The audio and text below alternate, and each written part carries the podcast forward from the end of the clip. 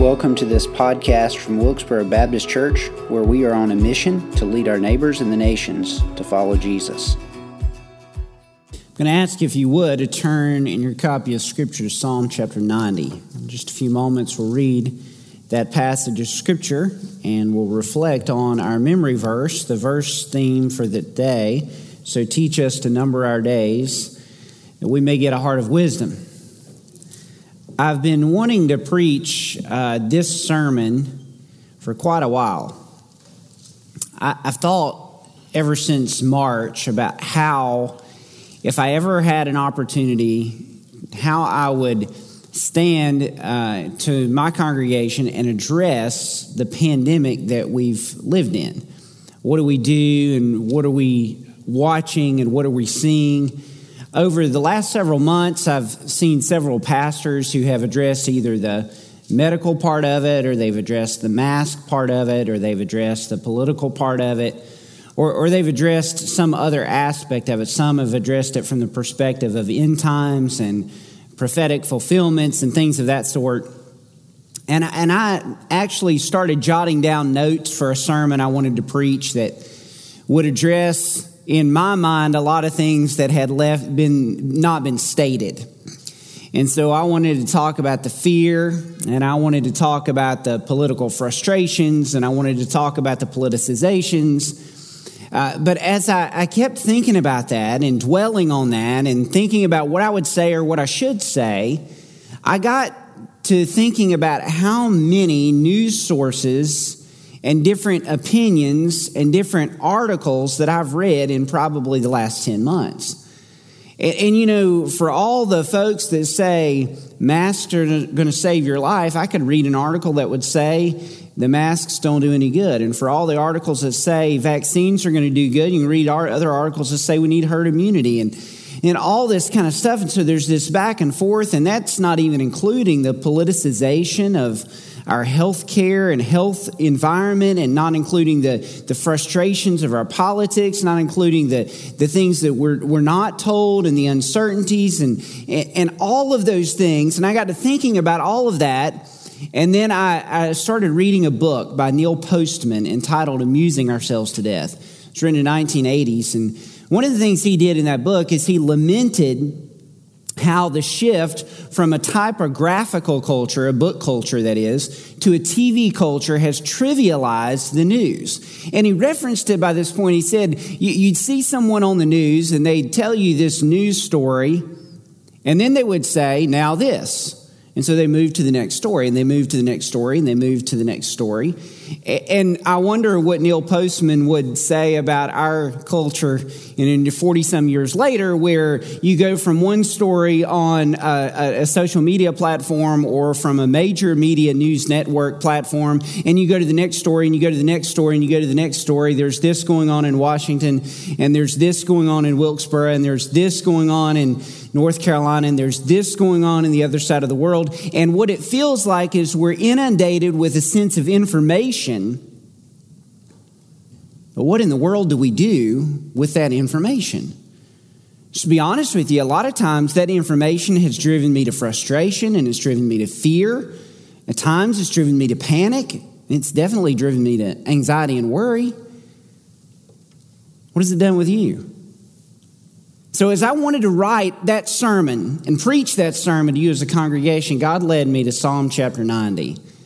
And He didn't let me preach that sermon at all because He's wanting us to understand that there is something far deeper and far more important than the cacophony of sources and pieces of information that we can get. There is a place that we can go where we can gather a sense of peace and a sense of calmness and a sense of understanding. And let me tell you, it is not in any of those news cycles and news sources. In fact, we're not alone. I mean, I, I, know as a Christian, I've wanted some sanity. I've wanted some calmness and wanted some peace. And, and you've wanted some of that. Well, we are living in a time of transition. The world in 2021 will not be like the world in 2020. I'm not sure we're ever going to go back to pre pandemic normalcy in terms of what our life was like. There's some things that are with us forever. We're in a time of transition and we're wondering in kind of the midst of it, at the end of a portion of it, maybe at the end of the beginning of it, we're, we're wondering what's next. Well, there's a group of people that experienced a what's next, the people of Israel. They were slaves in Egypt, and God sent a rescuer named Moses to come down, and they experienced the plagues, and they experienced this glorious event where God sent 10 plagues upon the nation of Egypt, and He brought them out of Egypt, and He brought them through the Red Sea on dry land, and He brought them into the wilderness, and then he, they transitioned in the wilderness for 40 years wandering. They were in a perpetual state of transition of wondering what's next. They had seen some awesome things, they had seen some very troubling things. They were homeless, they were, aside from God's provision, destitute. They didn't have much, not in the way of something that they could call permanent. And in the midst of that event, those events, those frustrations and concerns, Moses writes this prayer that's recorded in Psalm 90. I want you to read with me and hear what Moses prayed to the Lord. Lord, you have been our dwelling place in all generations. He is praying this when the people don't have a home. When the people of Israel, they're in the wilderness, their homes are tents, they don't have a permanent location, they haven't made it yet to the promised land. Moses writes, Lord, you are our dwelling place. We could stop there, and if that's all we got, that would be sufficient. Before the mountains were brought forth, or ever you had formed the earth and the world from everlasting to everlasting, you are God. Well, we need that. Listen, the news cycle is instantaneous. And as soon as a news story is written, it is out of date. Technology is like that. As soon as you grab a new cell phone, there's another new cell phone that you could get. As soon as you upgrade to one form of camera, you have to upgrade to another form of camera. I mean, it's constantly changing. God's not. He is from everlasting to everlasting. You want something permanent? You want someone that is sure and that is certain? Then who you're looking for is who Moses is praying to in Psalm 90. You're looking for God who is eternal. Verse 3 You return man to dust and say, Return, O children of man, for a thousand years in your, in your sight, or as but yesterday when it is past or as a watch in the night. Folks, I don't know how long you're going to live, but I'm not going to live a thousand years. Uh, that, that's not going to be my timeline, but a thousand years is like a day. It's like a moment in the sight of God. God is forever. He has always been. He always will be. And the circumstances of our lives are transient. They will come and they will go, but God will still be. And that is why Moses prayed to God. And that is why we pray to God. You sweep them away as with a flood, verse 5, and they are like a dream, like grass that is renewed in the morning. In the morning it flourishes and is renewed. In the evening it fades and withers. For we are brought to an end by your anger, and by your wrath we are dismayed. You have set our iniquities before you, our secret sins in the light of your presence. For all our days pass away under your wrath. We bring our years to an end like a sigh. The years of our life are 70 or even by reason of strength 80, yet their span is but toil and trouble. Isn't that true?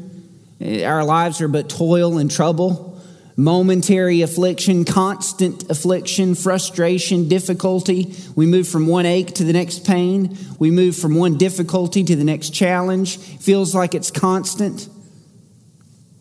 They are soon gone and we fly away. Verse 11, who considers the power of your anger and your wrath according to the fear of you? This is the key verse. So teach us to number our days that we may gain a heart of wisdom. Return, O Lord, how long? Have pity on your servants. Satisfy us in the morning with your steadfast love, that we may rejoice and be glad all our days. Make us glad for as many days as you have afflicted us, and for as many years as we have seen evil. Let your work be shown to your servants, and your glorious power to their children. Let the favor of the Lord our God be upon us, and establish the work of our hands upon us. Yes, establish the work of our hands. We're going to look at six specific wisdom prayers or wise prayers that we can pray as we move out of one year and move into the next. The transition verse is verse 12, where Moses says, Lord, teach us to number our days that we may gain a heart of wisdom. But all of that, verses 12 through 17, are based on what Moses wrote about who God was in the first 11 verses. God is eternal. God is glorious. God exists. God lasts when we don't. And so the, what we come to as followers of Jesus in 2021, we come to him at a place of difficulty, transition, frustration, maybe sickness, maybe pain. We come to him in that situation like the people of Israel did in Psalm chapter 90, like Moses did in Psalm 90, but we don't come to God as if God is in the midst of those same things. God is not. God is in control. He is sovereign. He rules. He is distant from the events, meaning that, that he is not, he, he's not pained by the circumstances we're pained by. He's not frustrated by the things that frustrate us. And that is why we can pray to him. And yet he is not immune to those things because he sent Jesus, his son, to experience the transience and the difficulty and the suffering and the pain and the disease that you and I have experienced. So he has pity and he has compassion upon us, but he is not like us, so we can pray to him. There are six prayers that we ought to pray. I would invite you to write these down. Maybe you're not going to pray all of these today, but I think maybe one or two of them are going to stand out for you, and they're going to be something you could add to your personal quiet time, your prayer list this week that I think will help you. They've certainly helped me moving into 2021. It is wise that we should pray for perspective. I said these are wisdom prayers, so we're going to write these in the terms uh, uh, of wisdom. It is wise that we should pray for perspective. Teach us to number our days, to know how long we're going to live, or, or to watch out for how long we're going we're going to live, to pay attention to what's going on in our moments and in our minutes and in our hours and in our days. Why? So that we may gain a heart of wisdom. How easy is it for us to become distracted by all of the little things that are going on around us? And before we know it, we have spent hours scrolling through news articles, or we have spent weeks binging on television, or we have spent all of this time on stuff that when we turn around and look at it, like in the past, what did I do with my time? Where did it go from? Where did it go? Moses is telling us and asking us to pray, Lord, teach us to number our days so that we may have wisdom. Wisdom. I've prayed for wisdom a lot this year. I think I've gotten some wisdom this year. I really do. Ron Dunn, in one of his books on prayer, he, he talked about going through a, a challenge with one of his children who was going through a medical circumstance, and they didn't know what to do. They didn't know how to, how to treat it. They didn't know how to fix it. They didn't know who, what doctors to go to. It required a lot of time and a lot of effort and a lot of energy. And Ron Dunn testified, he said, I prayed for wisdom. I did what the book of James said, which said, if we lack wisdom, we're to call upon God, ask him, and he'll intervene and he'll give us wisdom. And Ron Dunn reflected on that and he said, I prayed and we prayed and my wife prayed, and my family prayed, and we prayed for wisdom and we kept praying for wisdom. And he said, no light bulbs ever went off. He said there were no signs from heaven that God brought down and said, Ron Dunn, do this. God didn't send him a prophetic messenger. God didn't give him a text of scripture that said, This is what you need to do. But he said, as they got on the backside of the event and they looked back at all the decisions they had made and all the circumstances they'd been through and the health of their son and the challenges he was dealing with, here's what Ron Dunn reflected on. He said, You know what? We made all the right decisions. We wouldn't have changed anything about it. And he said, You know what it was? It was God answering our prayer for wisdom. We need perspective, folks. We need to know that God is with us, even if you don't feel like He's with you. He is with you, uh, oftentimes stopping us from doing some foolish things and helping us to do some wise things, even if we're not aware of it. So it's wise that we should pray for perspective. Verse 13, it's wise that we should pray for God's intervention. Return, O Lord. How long? Have pity on your servants. We need God. We need God. And God's, eh, eh, Moses is saying, God, will you come back? Will you show up again? Eh, the return is, is, an, is implied that he's asking God to do what God did when he brought them out of Egypt. He rescued them from slavery. He brought the plagues upon the Egyptians. He, he made the seas part. He gave them food. He's asking God to do that again, to come back to, to intervene in the world. And I'm going to tell you, some of you have prayed for that for months. I can't tell you the number of times that we've prayed for God to intervene in this pandemic. I can remember times as we, we, we'll kneel with the deacons at our deacon prayer time, and we'll pray that God will intervene and God will help those who are sick, and God will send us vaccines. You know what? God sent us vaccines. When, have you ever stopped to thank God for sending us vaccines? Maybe you have. But God has intervened. I'm not saying that's perfect. It's not perfect, but God has intervened. What we ought to continue praying for is that God would intervene because goodness knows you and I need that. We need God's intervention. Doctors and nurses and health officials need God's intervention.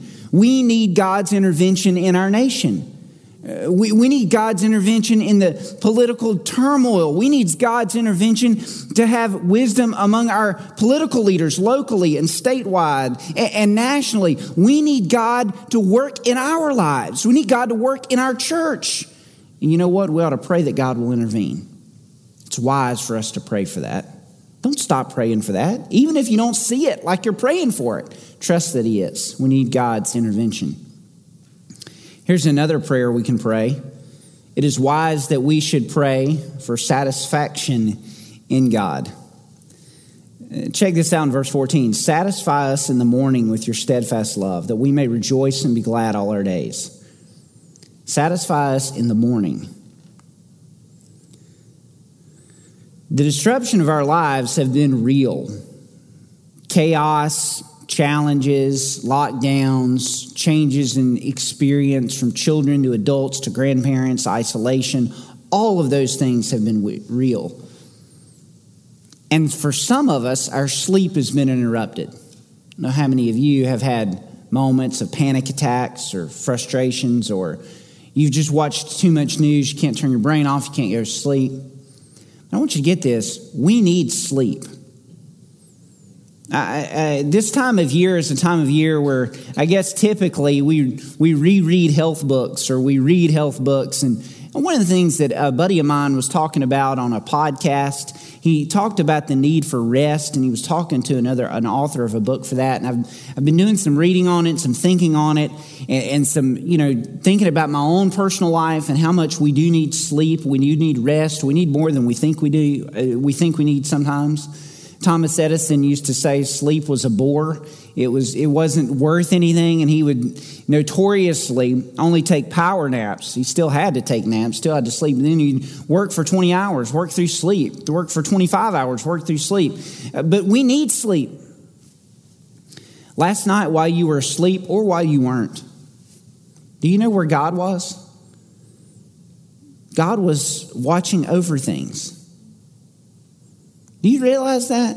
You realize that when you were asleep last night, and even if the rest of the world was in chaos, God was not in chaos, He was in control. Some of you really need to hear this. Some of you like to be in charge. You like to be in control. And unless your hands are gripping that circumstance or situation in your life so tightly that nobody else can do anything, you're not happy. Well, you're not really happy then, but you have to be in control. Do you realize that before you were born, God had everything under control? Do you realize that when you're asleep, God has everything under control? That's why Moses prays, Satisfy us in the morning with your steadfast love. Know that when you wake up on Thursday morning, when you wake up on Monday morning, when you wake up tomorrow morning, God had everything control, under control while you slept. And he has promised his steadfast love to you, not just for today, not just for tomorrow, but for forever. And Moses says, Lord, help us be satisfied in your steadfast love. You know what? If we just pray that, and we just experience some of God's steadfast love today, tomorrow, we're going to be just fine. Regardless of what happens in our state, our nation, pandemic, if we just know that God's with us and loves us, that is a wise prayer. It's wise for us to pray that we would experience satisfaction in God. Here's another prayer. It's wise that we should pray for God to make us glad. He wrote that in the last part of verse 14 that we may rejoice and be glad all our days. And then verse 15, make us glad. Now, now get this make us glad for as many days as you have afflicted us, for as many years as we've seen evil. That's an interesting way for Moses to word that. Make us glad for as many days as you've afflicted us, as many days as we've seen evil. People of Israel spent 400 years in slavery in Egypt. People of Israel, even when they were freed from slavery, were not freed from trouble. Yes, they had God's provision. Yes, they had a, a pillar of fire by uh, and a pillar of cloud to lead them. Uh, the cloud by day and fire by night. They had God's provision of manna. They had God's provision of water. They had God taking care of them. But they were still afflicted. They went through difficulty. They went through challenge. They went through struggling. They went through frustration. And yet Moses said, "Make us glad." Help us rejoice in you. Help us pause to praise. Help us thank God in our singing and in our voices and in our declarations. Make us glad for as many days as you've afflicted us. I'm going to tell you something, folks. I know this, you know this. Some of you have had a really hard time the last 10 months or so. The isolation has been more than you can bear, or almost as much as you could bear. Some of you have lost loved ones. Some of you haven't been able to spend the time with loved ones that you long for and that you want to. Some of you are really, really struggling. I get that. I understand that. But I want to tell you something. God can make us glad even in the midst of difficult circumstances because He is plain and simple enough. He is enough. He loves us and cares about us. And on top of that, there are some things that we've watched and witnessed that you'll never get to experience about God and about God's provision if you don't go through the hard times. This hasn't been the easiest year on our family.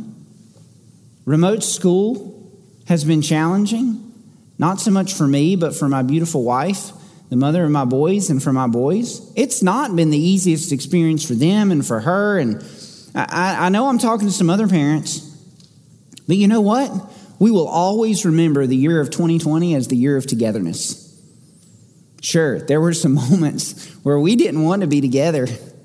Eh, but we will always remember that we got to spend more time focused on each other and family than we than any other year probably will ever ever live there are some things that if we have the right perspective about it, God can use to bring us gladness and joy and remind us that He's with us and remind us that He cares about us. It's wise that we should pray for God to make us glad. Here's a fifth prayer it's wise that we should pray for God to reveal Himself. Catch this in verse 16. Let your work be shown to your servants and your glorious power to their children. Catch that phrase, your children? Many of those that Moses was writing about, or writing to, writing this prayer to, would have experienced the Exodus. But some of them hadn't. Some of the children there in the wilderness were born in the wilderness. All they knew was the wilderness. All they knew was the wilderness wanderings. They didn't know, at least know experientially, the God who brought the plagues down upon Egypt. They didn't watch the gnats and they didn't see the, the Nile turn to blood and they didn't experience the three days of darkness and, and they didn't witness the killing of the firstborn. They didn't see all that. They, they grew up after those events. They didn't walk across the Red Sea on dry land. They didn't see that. They, they heard about it. Their moms and daddies and grandmamas told them about it. They didn't see that. And notice what Moses prays let your work be shown to your children. Let your glorious power be shown to your children. In other words, I think part of what Moses is praying is God, will you do what you've done before? Or will you at least do something so that the children, so that the grandchildren, so that the others that are coming behind us will know that you are Lord and God? And so Moses taught us to pray that we should ask God to reveal himself. I'll tell you something, folks, that's what we need more than anything else. You and I need to see that God is powerful and glorious. Your children need to see that God is powerful and glorious. Your grandchildren need to see that God is powerful and glorious. I'm going to tell you, for some of you that are praying for lost loved ones, lost family members, this is the way you need to couch that, that prayer this week. God, will you reveal yourself in your glory and in your grace to, and you put their name in the blank. Pray that God would use some event, some circumstance, some message, some word, some gospel communication, some something to reveal himself to that particular person. Pray that this week. Pray that for your children. Pray that for your grandchildren. Pray that God would reveal himself. And you know what is glorious about God? The story of Israel did not end with the children of Israel in the wilderness. It continued through Joshua into the promised land, and then through Samuel, and then through the judge, judges, and then through Samuel, and then through David. And, and their story continued. You know what God did? He answered the prayer. He kept doing the things that needed to be done to bring the people of Israel into a place of promise and a place of redemption. tell you something, it's wise that we should pray for God to reveal himself because you know what? God is great at revealing himself.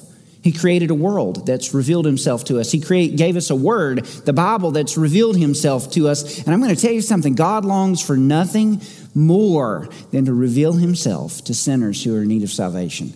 That's a prayer he wants to answer. So why don't you pray that this week for somebody? Or for somebody's, maybe more than one. We're going to end with this one. It is wise that we should pray to experience God's favor.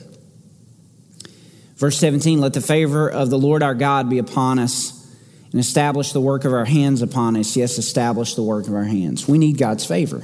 We need God to bless what God wants to bless. I think one of the most frustrating things I've witnessed I think we've witnessed during the last 10 months is what appears to me to be like man's attempt to control something that man has never been able to control. Listen, I, I, I can't stop the weather. Can't. I can't turn a hurricane around, can't stop a tornado from coming. If there's a snowstorm on its way, there's nothing I can do about it. Diseases are like that. Folks, you and I cannot stop disease in its tracks.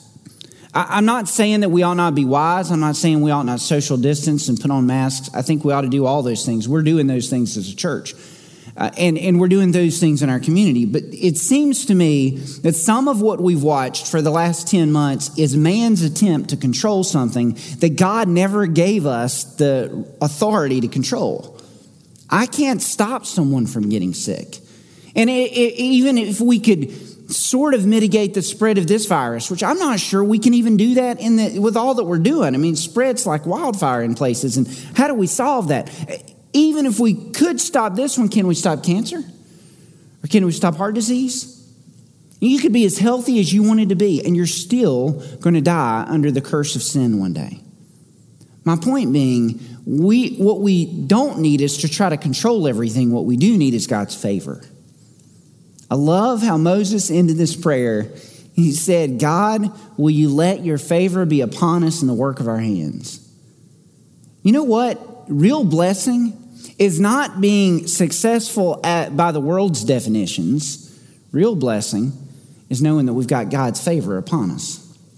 Whether the work of our hands is the work of parenting, whether the work of our hands is the work of motherhood, whether the work of our hands is the work of being a father, whether the work of our hands is working with someone who is struggling with addiction and helping them to overcome, whether the work of our hands is the work of the sharing the good news of Jesus, whether the work of our hands is the work of a praise team who's willing to change up all of our worship structures and our worship styles to bring us to a place where we can still sing and praise to God in, in a unique environment. Whether the work of our hands, you name it.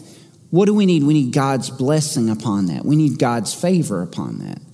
I tell you, I think we can experience more of God's favor in the work of our hands if we'll pray to God like Moses teaches us to pray to God that God is, that He's great and that He's glorious. Because what that does, that sets our heart at a place of humility and surrender, acknowledging that it's not about what we can figure out. I'm not asking God to bless my stuff. I'm asking God to intervene and bless what He's promised to bless because He's good and He's glorious. So let me close this way. Why should we pray these wise prayers? Why should we invest our time in things that are godly and that are good and seek the Lord? Because Moses said to teach us to number our days. Teach us to number our days that we may get a heart of wisdom. You ever thought about how many days you've been on earth? I really haven't, not until I started studying for this sermon. But I went to a website that basically you put your, your birth date in, and it calculates the number of days that you've been alive on planet Earth. So we'll start with my birth date. My birth date is July the 8th, 1980. Uh, when I put this in, I put it in on the 4th of January, so that's a few days ago. So, according to the numbers, I am 14,790 days old. It's an interesting way to think about it. Four, about 15,000 days old, which is uh, 2,112 weeks and six days when I put that information in. That's 40 years, 180 days, including 10 leap days, or 40 years, 25 weeks, and five days. In other words, that's uh, 485.87 months. Therefore, I am 40.493 years old. How about someone who's 80? I did that for someone who's 80 as well. If you're 80, you're, you're 29,588 days old, or roughly 4,226 weeks.